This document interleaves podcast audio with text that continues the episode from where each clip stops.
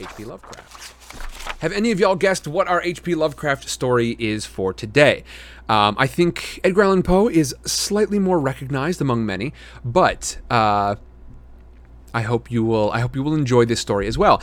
We are going to be reading Dagon. This is a shorter one, and part of the reason I chose this is because Dagon leads into uh, an expansion of this same idea called the Shadow over Innsmouth, um, and I really want to get to both of them. I think they're both fascinating, and as such, we're reading Dagon because it's the shorter of the two. Now, as we did before, I want to spend some time here sort of looking for our art. So let's take a look at this. We look for Telltale art. Let's see if you, if you don't want any sort of spoilers on this, you may want to sort of mute until we head back to the library. Maybe look away and I won't talk about it. I'll just sort of uh, bring up some, some interesting ideas here. Let's see. What do we have? What do we have down here? You know what? I think this one might be kind of interesting. I think I think we need to we need to emphasize the first part of the story though. Uh, Dahlia says I'm writing the Among Us posts to rally peeps for playing tomorrow night. Yes, indeed. Yeah, y'all who are interested, uh, head over to Dahlia's dark room if you want to pop the uh, the link in chat there, Dahlia. Um, or any of y'all can use the friends command. Go ahead and check that out. What is what is this? Um, this will be kind of fun because y'all have a chance to uh, to see a lot of the fun stuff that I tend to explore here as I am trying to find art for the channel. Um, you can see there's a lot of like there's a lot of strange stuff, a lot of frankly unhelpful stuff, um, and so kind of the search process becomes a bit of a skill unto itself. And I think I've gotten fairly good at it. Let's go ahead and use this one. Okay, so we got the first of our two images. Let's see a second one. I gotta, I gotta try not to talk about this too much. Some of these are goofy, aren't they? Oof, oof. Not much available here, is there? Um, okay.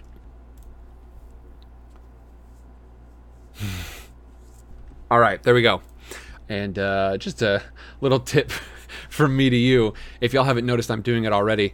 Uh, I definitely and frequently will use I'll use my face cam to hide elements of art that don't quite fit what I need it for.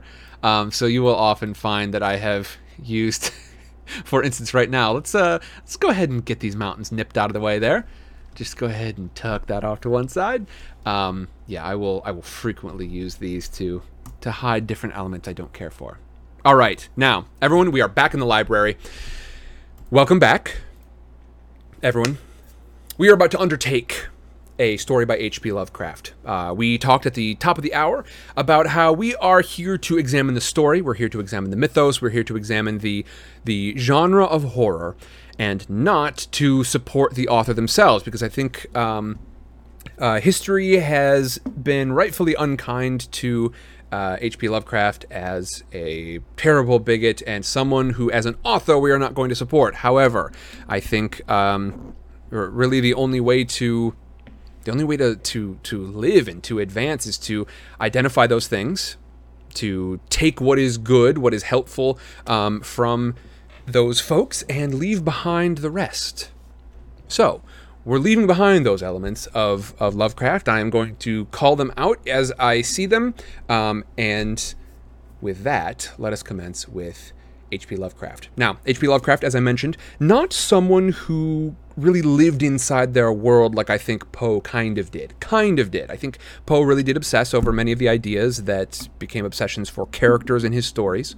Um, I think he spent a lot of time thinking about revenge and and uh, murder. Lovecraft, um, although many folks would you know consider him sort of similarly like dark and mysterious he was someone who would joke about the mythos that he put forward. Um, he's someone who shared these ideas with other authors of the day. Um, this is it, this is all to say that he was not someone who sort of believed that this was the truth of reality. Um, he was someone who had a sort of had an idea of a of a sort of horror that could exist.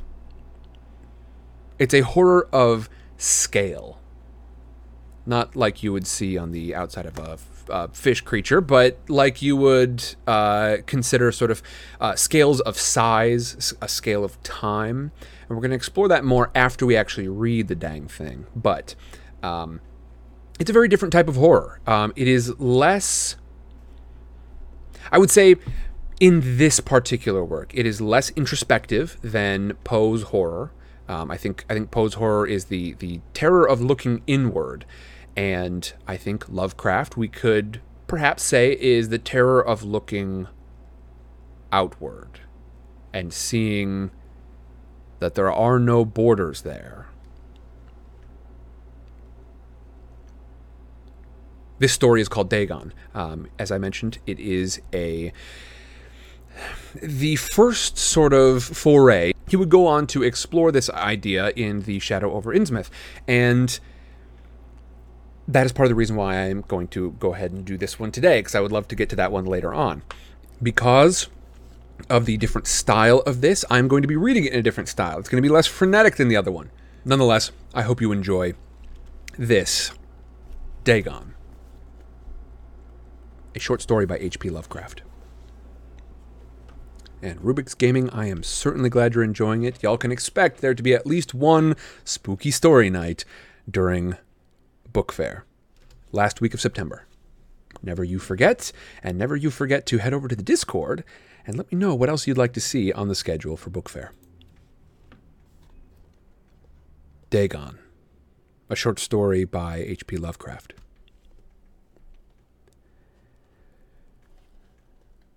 I am writing this under an appreciable mental strain,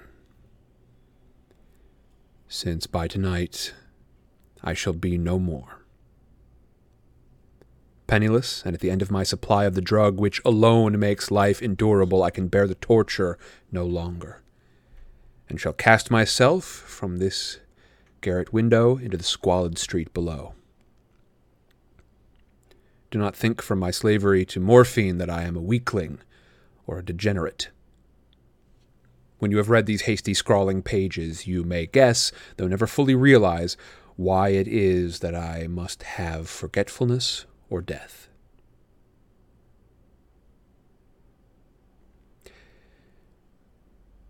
It was in one of the most open and least frequented parts of the broad Pacific that the packet, of which I was supercargo, fell a victim to a German sea raider.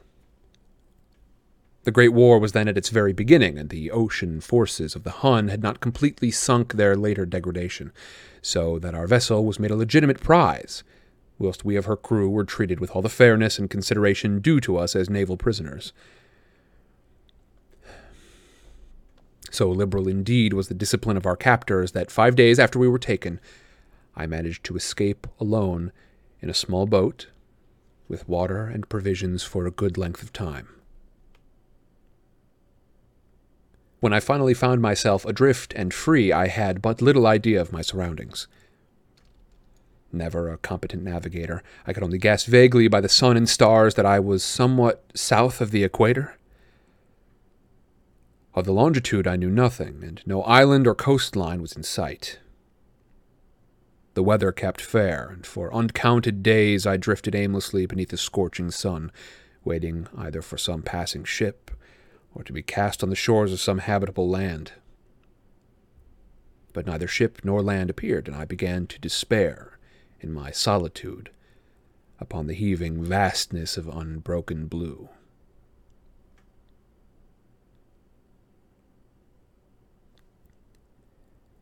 The change happened whilst I slept. Its details I shall never know, for my slumber, though troubled and dream infested, was continuous.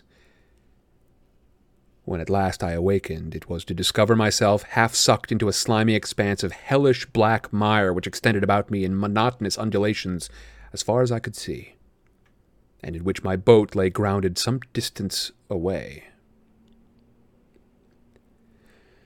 Though one might well imagine that my first sensation would be of wonder at so prodigious and unexpected a transformation of scenery, I was in reality more horrified than astonished, for there was in the air and in the rotting soil a sinister quality which chilled me to the very core. The region was putrid with the carcasses of decaying fish and of other less describable things which I saw protruding from the nasty mud of the unending plain. Perhaps I should not hope to convey in mere words the unutterable hideousness that can dwell in absolute silence and barren immensity. There was nothing within hearing, and nothing in sight save reach of black slime. Yet the very completeness of the stillness and the homogeneity of the land oppressed me with a nauseating fear. The sun was blazing down from a sky which seemed to me almost black in its cloudless cruelty, as though reflecting the inky marsh beneath my feet. As I crawled into the stranded boat, I realized that only one theory could explain my position. Through some unprecedented volcanic upheaval, a portion of the ocean floor must have been thrown to the surface, exposing regions which, for innumerable millions of years, had lain hidden under unfathomable watery depths. So great was the extent of the new land which had risen beneath me that I could not detect the faintest noise of the surging ocean, strain my ears as I might. Nor were there any sea fowl to prey upon the dead things. For several hours I sat thinking or brooding in the boat, which lay upon its side and afforded a slight shade as the sun moved across the heavens. As the day progressed, the ground lost some of its stickiness and seemed likely to dry sufficiently for traveling purposes in a short time. That night I slept but little, and the next day I made for myself a pack containing food and water, preparatory to an overland journey in search of the vanished sea and possible rescue. On the third morning, I found the soil dry enough to walk upon with ease. The odor of the fish was maddening, but I was too much concerned with graver things to mind so slight an evil, and set out boldly for an unknown goal. All day I forged steadily onward, guided by a far-away hummock which rose higher than any other elevation in the rolling desert. That night I encamped, and on the following day still traveled toward the hummock, though that object seemed scarcely nearer than when I first espied it. By the fourth evening I attained the base of the mound, which turned out to be much higher than it had appeared from a distance, an intervening valley setting it out in sharper relief from the general surface. Too weary to ascend, I slept in the shadow of the hill. I know not why my dreams were so wild that night, but ere the waning and fantastically gibbous moon had risen far above the eastern plain, I was awake in a cold perspiration, determined to sleep no more. Such visions as I had experienced were too much for me to endure again. And in the glow of the moon, I saw how unwise I had been to travel by day. Without the glare of the parching sun, my journey would have cost me much less energy. Indeed, I now felt quite able to perform the ascent which had deterred me at sunset. Picking up my pack, I started for the crest of the eminence. I have said that the unbroken monotony the rolling plain was a source of vague horror to me, but I think my horror was greater when I uh, gained the summit of the mound and looked down on the other side to an immeasurable pit or canyon whose black recesses the moon had not yet soared high enough to illuminate. I felt myself at the edge of the world, peering over the rim into a fathomless chaos of eternal night. Through my terror ran curious reminiscences of Paradise Lost and of Satan's hideous climb through the unfashioned realms of darkness. As the moon climbed higher in the sky, I began to see that the slopes of the valley were not quite so perpendicular as I had imagined. Ledges and outcroppings of rock afforded fairly easy footholds for a descent, whilst after a drop of a few hundred feet the declivity became very gradual urged on by an impulse which I cannot definitely analyze, I scrambled with difficulty down the rocks and stood on the gentler slope beneath, gazing into the Stygian deeps where no light had yet penetrated. All at once, my attention was captured by a vast and singular object on the opposite slope, which rose steeply about a hundred yards ahead of me. An object that gleamed whitely in the newly bestowed rays of the ascending moon. That it was merely a gigantic piece of stone, I soon assured myself. But I was conscious of a distinct impression that its contour and position were not altogether the work of nature. A closer scrutiny filled me with sensations I cannot express. For despite its enormous magnitude and its position in the abyss which had yawned at the bottom of the sea since the world was young, I perceived beyond a doubt that the strange object was a well shaped monolith whose massive bulk had known the workmanship and perhaps the worship of living and thinking creatures. dazed and frightened, yet not without a certain thrill of the scientist's or archaeologist's delight. I examined my surroundings more closely. The moon, now near the zenith, shone weirdly and vividly above the towering steeps that hemmed down the chasm, and revealed the fact that a far flung body of water flowed at the bottom, winding out of sight in both directions and almost lapping my feet as I stood upon the slope. Across the chasm, the wavelets washed the base of the Cyclopean monolith, on whose surface I could now trace both inscriptions and crude sculptures. The writing was in a system of hieroglyphics unknown to me, and unlike anything I had seen in books, consisting for the most part of conventionalized aquatic symbols such as fishes, eels, octopi, crustaceans, mollusks, whales, and the like. Several characters obviously represented marine things which are unknown to the modern world but whose decomposing forms I had observed in the ocean risen plain. It was the pictorial carving, however, that did most to hold me spellbound. Plainly visible across the intervening water on account of their enormous size were an array of bas reliefs whose subjects would have excited the envy of a Doré. I think these things were supposed to depict men, at least a, a, certain sort of men, though the creatures were shown disporting like fishes in the waters of some marine grotto or paying homage to some monolithic shrine which appeared to be under the waves as well. Of their faces and forms I dare not speak in detail for the mere remembrance makes me grow faint. Grotesque beyond the imagination of a Poe or a Bulwer, they were, damnably human in general outline, despite webbed hands and feet, shockingly wide and flabby lips, glassy, bulging eyes, and other features less pleasant to recall.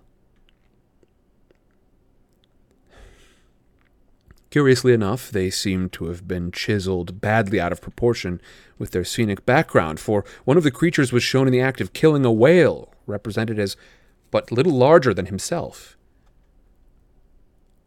I remarked, as I say, their grotesqueness and strange size, but in a moment decided that they were merely the imaginary gods of some primitive fishing or seafaring tribe, some tribe whose descendants had perished eras before the first ancestor of the Piltdown or the Neanderthal man was born.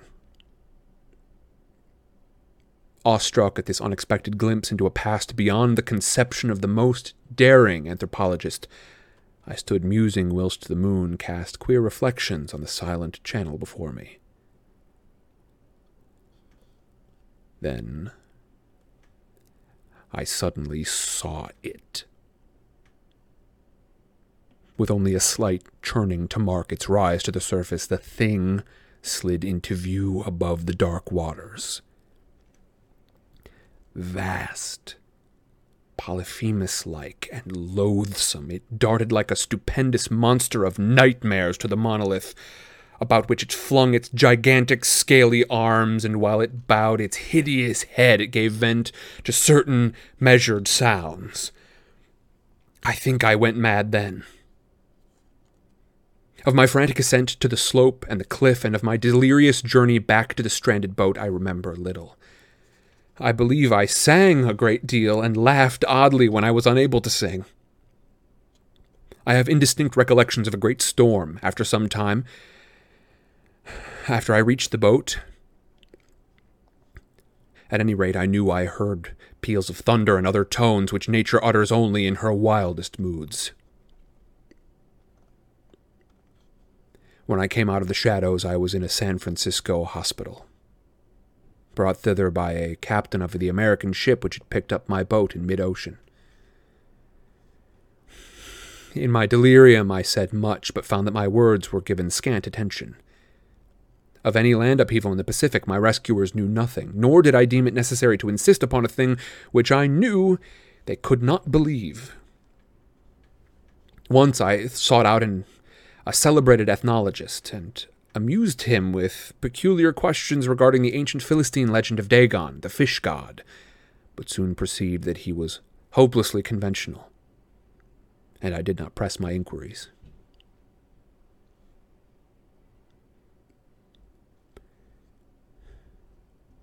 It is at night, especially when the moon is gibbous and waning, that I see the thing. I tried morphine, but the drug has given only transient surcease as it has drawn me into its clutches as a hopeless slave. So now I am to end it all. Having written a full account for the information or the contemptuous amusement of my fellow men, Often I ask myself if it could not have all been a pure phantasm. A mere freak of fever as I lay sun stricken and raving in the open boat after my escape from the German man of war. This I ask myself, but ever does there come before me a hideously vivid vision in reply. I cannot think of the deep sea without shuddering at the nameless things that may at this very moment be crawling and floundering upon its slimy bed, worshipping their ancient stone idols and carving their own detestable likenesses on submarine obelisks of water soaked granite. I dream of a day when they may rise above the billows to drag down in their reeking talons the remnants of puny, war exhausted mankind, of a day when the land shall sink and the dark ocean floor shall ascend amid universal pandemonium. The end is near. I hear a noise at the door as of some immense, slippery body lumbering against it. It shall not find me. God! That hand! The window! The window!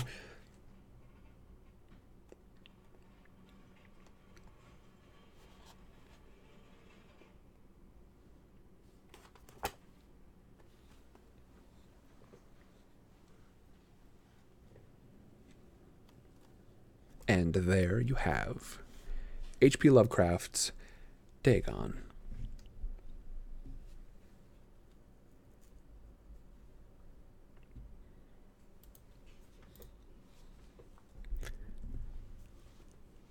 Y'all, thank you very much for listening. I hope you have enjoyed. And as per usual, let's talk about it in chat. For anyone who is unaware, my name is Sam. This is Sidecar Stories, and if you're wondering how you might hear more of Vintage Sidecar, which is our Tuesday show where we shed some light on classic lit, if you want to hear more about Wednesdays, which is Side Cannons, that is our tabletop RPG day where we do some storytelling in that fashion. And of course, on Thursdays, we've got Flying Sidecar, a voice actor's adventure through some stories we all love. I would encourage you to go to those links, find the Discord, and you can find everything that you're looking for. That is linktree slash sidecar stories, L I N K T R dot E E slash sidecar stories. Let's see what y'all have to say. Jade Dragon says he should have tried the magic mushrooms. And yeah, this is a bit of an off topic, a little, I guess, but frankly, it sounds like there have been some possible developments in terms of uh, kind of helping folks to overcome certain uh, certain mental challenges uh, with different distillations of um, uh, what are they called? Uh, psychedelics. and unfortunately, my drug knowledge is not deep. Um, it is it is wide, but certainly not deep, um, and my experience is even less. Literally, have never even smoked marijuana. Uh, never. I think the the hardest I've ever gone is I did smoke hookah a few times, and I wouldn't even do that ever again. Rubik's Gaming says this is like after you see a scary movie and have scary dreams and everything looks sinister. Yes, indeed. And we're to find that this is a pretty common theme with Lovecraft. Um, I think uh, we're going to get to sort of a uh, a distillation of what exactly we saw in that entire story as well. But let's start out with this idea. This is something we're going to see in Lovecraft a lot. This idea that someone has experienced something and they just can't escape the impression that it left upon them. They're away from the thing, right? As according to this story, um, this protagonist has not has not genuinely seen these creatures, this obelisk, since the event, and yet the vision comes back to him. Let's talk about a quick summary because I think it'll be more helpful to do it immediately after. It'll be a little fresher in people's minds. Our protagonist, once again unnamed, this seems fairly common, and I think it's a it is uh, an element of style. Um, it's an element of we could call we could you could maybe put it under the heading of genre as well, but um, certainly it is it is one element of style um, and one element of point of view uh, to have it be sort of this unnamed. Uh, not a particularly well defined protagonist. We don't know anything about their history. We don't know much about their history. We'll, we'll get into that in a moment. Um, and we don't know much about where they come from. And so it is much easier for you yourself to imagine yourself there because you don't have to pretend you're coming there from the perspective of like uh, a, a 1920s chef to jazz musicians or something. Like you don't need to find your way into something very specific before you sort of get to the horror horror portion. Rubik's Gaming, I think, has put it very succinctly. Rubik's says it makes it so anyone could experience it. Indeed.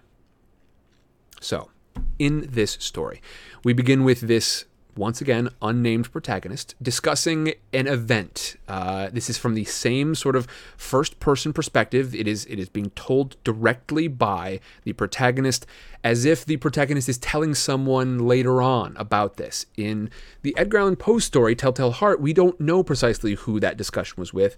In this story, it is a letter. It is sort of a memoir, a an account of what happened, just so that it's there, so that they left some record of what they experienced.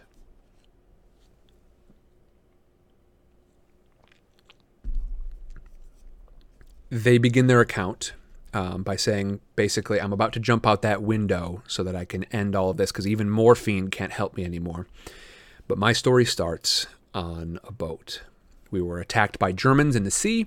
Um, our ship was defeated. Uh, we were taken prisoner, but they were kind of they were a little lazy about guarding us, and so I was able to escape with a boat and some food and some water. I got away, but I fell asleep. And when I woke up, I was on this massive stretch of land. I want you all to imagine this with me. Imagine a desert right? A, a, a, desert full of sand, that sort of thing. But imagine it now. Instead of yellow sand, it is black mud. Over the course of the story, we begin to understand this is the seafloor. The, the, the floor of the Pacific um, by means of some kind of like volcanic upheaval.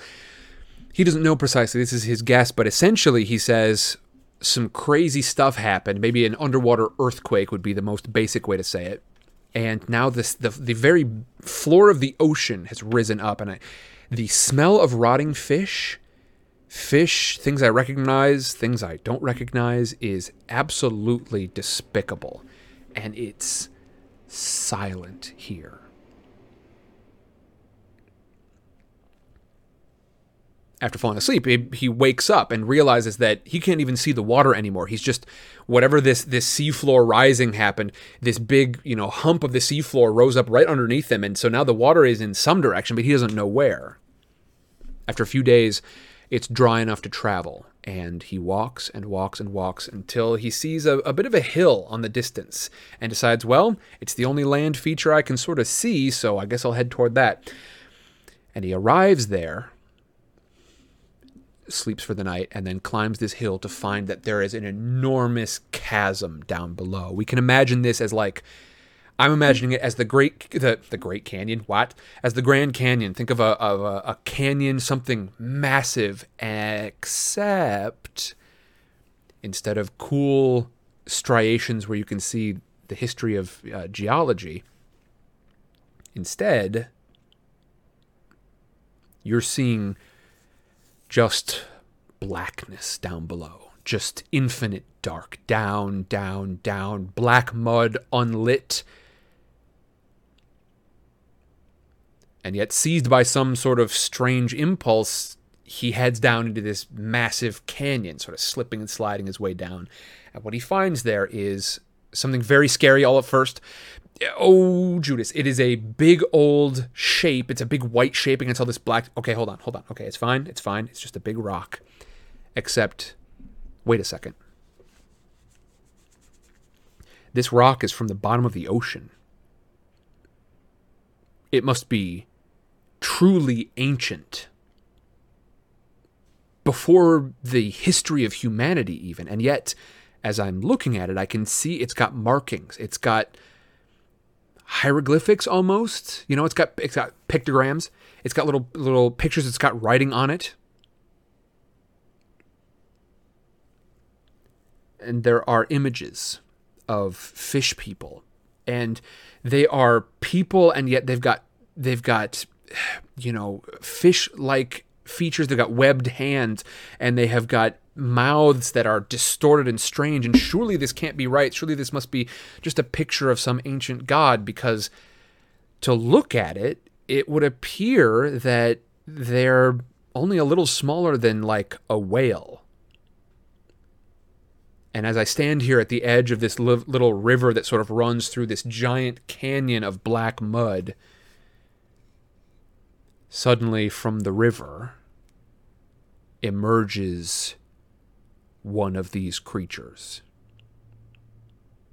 This creature, which should have been unimaginably ancient before the first human ever walked the earth, it should have been dead and gone, and yet there is one and it comes out of the water and it embrace it gives the big old bear hug to this big white obelisk which is just a an obelisk is basically just like a big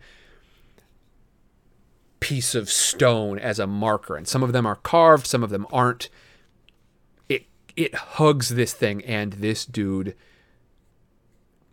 this dude yeets himself right out of there frankly um, he is out he he he dips and heads up the side of this canyon, heads back over the hill, heads back to his boat, which he left there. He doesn't remember how he got back to the water. He doesn't even remember much about being on the water, but he wakes up after being tormented by the the knowledge that this thing could be pursuing him and by the ever the ever crushing silence of this black mud desert and the stench of rotting fish and octopi and whatever else these things are down here. Yeah, Jade Dragon says he met the void. He wakes up. He's in a, a hospital, which I believe said it was in uh, San Francisco.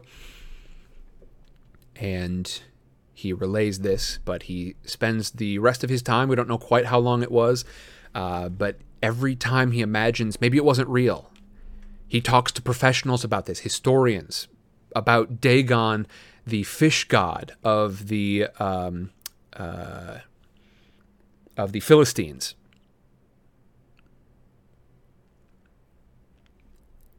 Every time he seems to sort of be settling down, every time he sort of can start to convince himself, maybe it wasn't real, maybe I was just having a fever dream on that boat you know, after escaping from the Germans, maybe I just had a fever dream on the boat and the whole black desert never happened. I've spoken to sailors and none of them mention that anything weird is going on in the middle of the Pacific. No rising land, no black mud desert, nothing.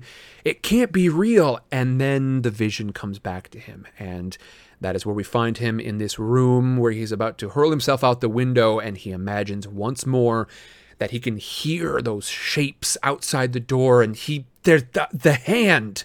We don't know if he sees the hand or imagines the hand, but he says the window, the window, and that is the end. Orly Rose says it's such a great contrast between this and Poe, where outside forces slash actions seem to be working on our protagonist, which leads them to descent into madness and paranoia. Yes, indeed. And this is let's I'm gonna, I'm gonna rewind a little bit further. So don't worry, we're not we're not gonna start there and move down. I'm gonna start up a little higher. But that is something I want to definitely emphasize between this and Poe. Um, certainly, Edgar Allan Poe was the horror of the internal. I think most horror is the horror of the external. I think much of it is. I think most horror falls in the genre of spooky things out there somewhere. And then, sort of on that spectrum, right? We can start with, um, uh, boy, I need some scratch paper. That would be so handy right now. Uh, what am I doing? Hold on, hold on. I'll be right back. I want to do this. Actually, I've just had an idea. I've got big post it notes here. I'll just use those. So we've got this spectrum, right? Where we start with the the internal, the horror of the internal. Um and right here we've got Poe. All right, right here inside that circle, inside the internal there, we've got Edgar Allan Poe. Um, who likes to hang out there. He likes to he he likes certainly in that last story to discuss that internal horror. Uh, and of course, y'all who are listening to the audio only version can't see this, but on the very left hand side of this, I've drawn a little circle and then a line coming from the center of that circle. It looks like a lollipop on its side. Um, and Poe is inside that circle. He likes the horror of the internal. And then about, you know, just a little bit outside of that circle, we've got um, we've got zombies. And uh, we've got ghosts a little bit outside of that circle. and we've got, let's see, what else do we have? We got slashers. Just outside of that circle on this spectrum. But there's a lot of room over there at the other end of that, isn't there? There's a, a lot of room. You know, we, we've sort of we've got our lollipop on its side. The the head of the lollipop is over on the left, and that's where we can see, you know, Poe is inside the lollipop, and then just outside of that lollipop is the slashers, the zombie, the ghost, and then there's a lot of room over on the other side. And we keep going we keep going. More and more external. More and more and more external. Things that are so distant that surely there couldn't be any horror there because we've talked at length during Frankenstein about how horror relies on the familiar. It relies on sort of the perversion of the familiar. It relies on taking a familiar thing and making it unfamiliar and therefore terrifying whether it is an exploration of humanity as as unfamiliar and terrifying. We talked about at length how the description of Frankenstein's monster was not one of being, you know, this big, like eight, you know, uh, 16 armed creature with 14 eyes. And, and it wasn't that. It was human almost. And that's what makes it the absolute worst. Surely there can't be something so far out on this lollipop spectrum, way, way down past the handle. Surely we need to rely on something familiar. And yet, when you get out there all the way at the end, and I've now made a little dotted line over at the other end, all the way over on the far right hand side of the spectrum, and over there is Lovecraft. On the opposite end of the spectrum, that's where Lovecraft likes to hang out. Almost in almost to spite introspective horror. I'm sure that wasn't genuinely his intent. He brought up Poe, but it, it wasn't it wasn't explicitly despite Poe. But think about that as a genre. This is something which is so far beyond. Uh, says ghosts are mostly internal fear, though. It's all shadows, creaking of old houses, and so on. I think I think ghosts are an external fear. I think there is a there is a certain fear of death, which I would consider that to be sort of internal. And I think a lot of horror does rely on death in some tangential way. Um, uh, Vsauce actually did a great exploration of what is the scariest thing, and if you want more information on that, I would certainly advise you check out that video. Um, but almost in spite of this introspective horror, we've got Lovecraft exploring the horror of being absolutely insignificant. I want to tell you all, this is the type of horror that really gets me the worst. I think like one of one of my, one of the most horrifying things ever to me. It's not slashers, it's not zombies. It was aliens for a little while, but not anymore. It is Oort clouds. O O R T clouds, Oort clouds. Maybe maybe I'm pronouncing that incorrectly, but those things freak me out. And it's because they are massive. Simply the scale. If any of you ever have the the same the same sense of fear that I do over watching a watching a video about the scale of the universe, um, or or the scale of even the even the the galaxy. That is the that is the type of fear that we've got here, and sometimes it's about space, like the Oort cloud thing. For me, it's that's just a just a feature of of astronomy, and yet it scares me as a as a sense of scale because I am so insignificant in comparison to that. Lovecraft has done some things like that with the exploration of scale of of size, but he loves to hang out in the realm of the scale of time. He loves to hang out in this little niche of horror that says, think about how long the world has lived. Think about how long the universe around you has lived. How could you think you mean anything?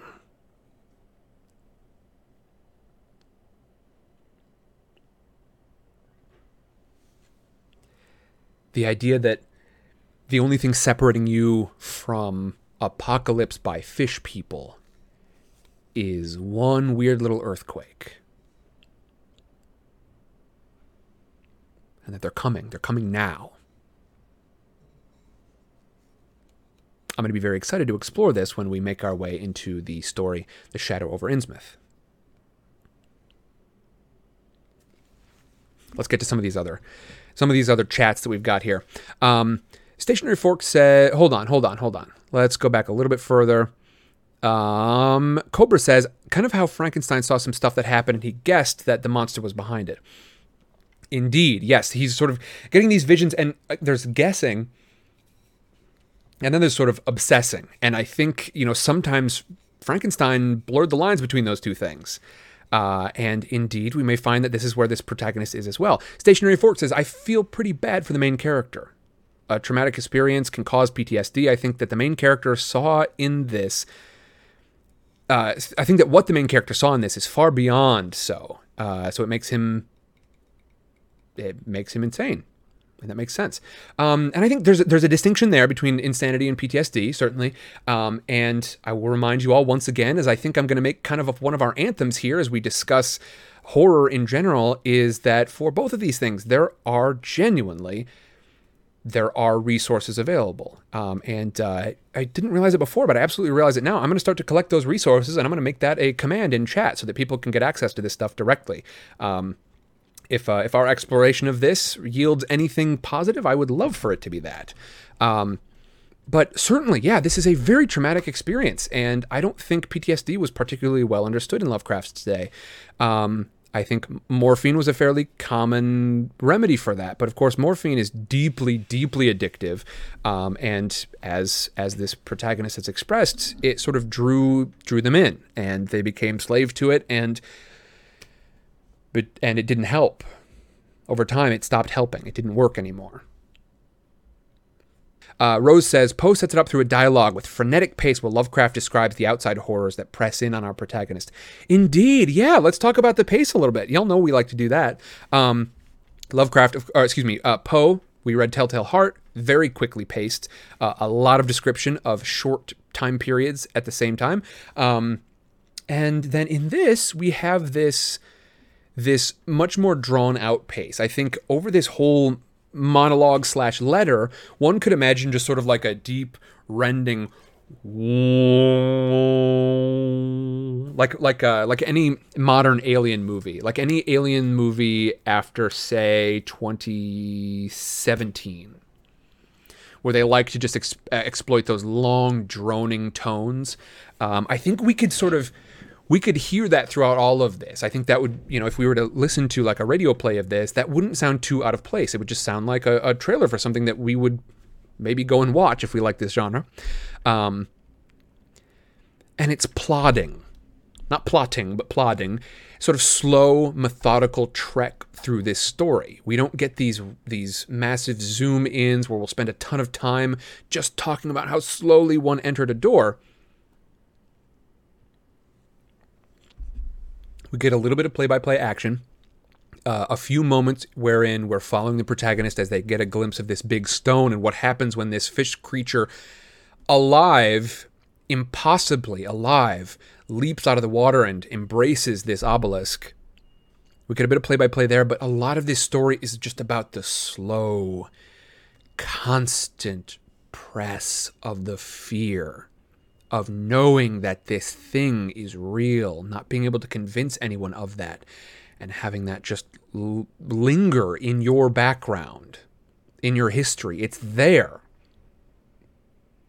At the first glimpse of the stone, you thought you could say, you could bury that mentally, you could file that in a drawer as pre ancient history.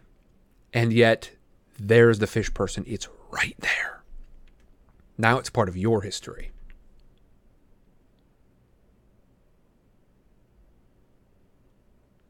Dahlia says death is the most intense fear we as humans have. And yes, Vsauce did an amazing video on such. I highly recommend it to those that haven't watched the channel. Indeed. Uh, Stationary Fork says, What about a killer? I mean, it can fall on both sides, as in the people who fear the killer, but also the internal struggle going on within the killer that makes someone become one. Yeah, I think that's fair. I think, you know, there have been a few narrow, I would call Telltale Heart one of them, a few narrow expl- explorations of. Um, the internal part of the slasher horror genre. Um, but I would call I would call you know Telltale Heart fairly unique, not entirely unique, but pretty unique. Um, let's see. Dahlia says I totally understand that fear. It's similar to the fear of depths and heights and even falling. Uh, which I have all of them. It's a paralyzing fear of being so far away from safety and being the tiniest fraction of the distance you're in. Space is the most extreme magnitude of such terrors, hence, cosmic horror is endless, since you can't see the beginning, end, or even the form of it, as our human limitations keep us from understanding it in totality. That's, I mean, that's a pretty good explanation of it, Dahlia. I think it is, it is a, a sense of insignificance and a sense of, of,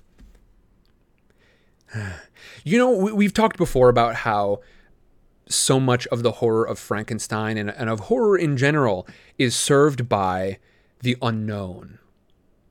By keeping the monster in the dark in a very literal way. If you're, if you're watching it on a movie, see how long it takes for them to fully show you what the monster looks like.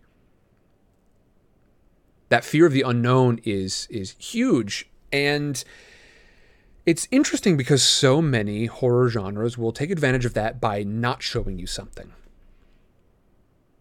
And then we get to Lovecraft. And what Lovecraft seems to say is try to look. I'll show you. Try to look. Try to understand it. It's too big. It's too ancient for you to understand. This is something that adds, I think, for me, an extra layer of terror, or rather, an extension of that same terror of the unknown.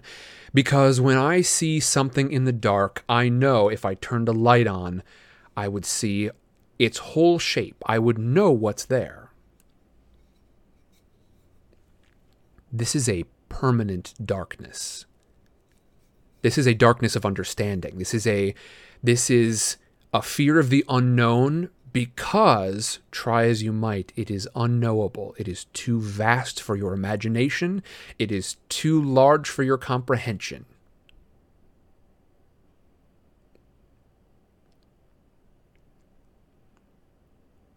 We can turn all the lights on, and it will still be the unknown. And I think that seems like an appropriate place to call it for the day. Everyone, thank you very, very much for joining me. This has been Vintage Sidecar, where we shed some light on classic lit. My name is Sam. This is Sidecar Stories, and this has been H.P. Lovecraft and his short story, Dagon.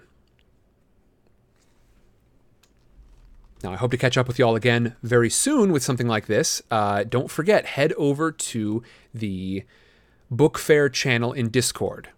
Uh, Dahlia has also just posted a link. Remember, Among Us Wednesday is tomorrow. Y'all are doing uh, uh, the, uh, let's see. In, yeah, okay. Um, yes, so Among Us Wednesday is tomorrow. I believe it's an every other week schedule, Dahlia, if I remember correctly. Um, I would certainly encourage y'all to to uh, go and enjoy that tomorrow. And then don't forget, head to the Discord because we are coordinating basically everything there. And don't forget, come back in one hour because we're doing perhaps my most ill advised stream yet. Baby, lock the doors and turn the lights down low. That's right, it's side karaoke. Uh, Baby, lock the doors and turn the lights down low.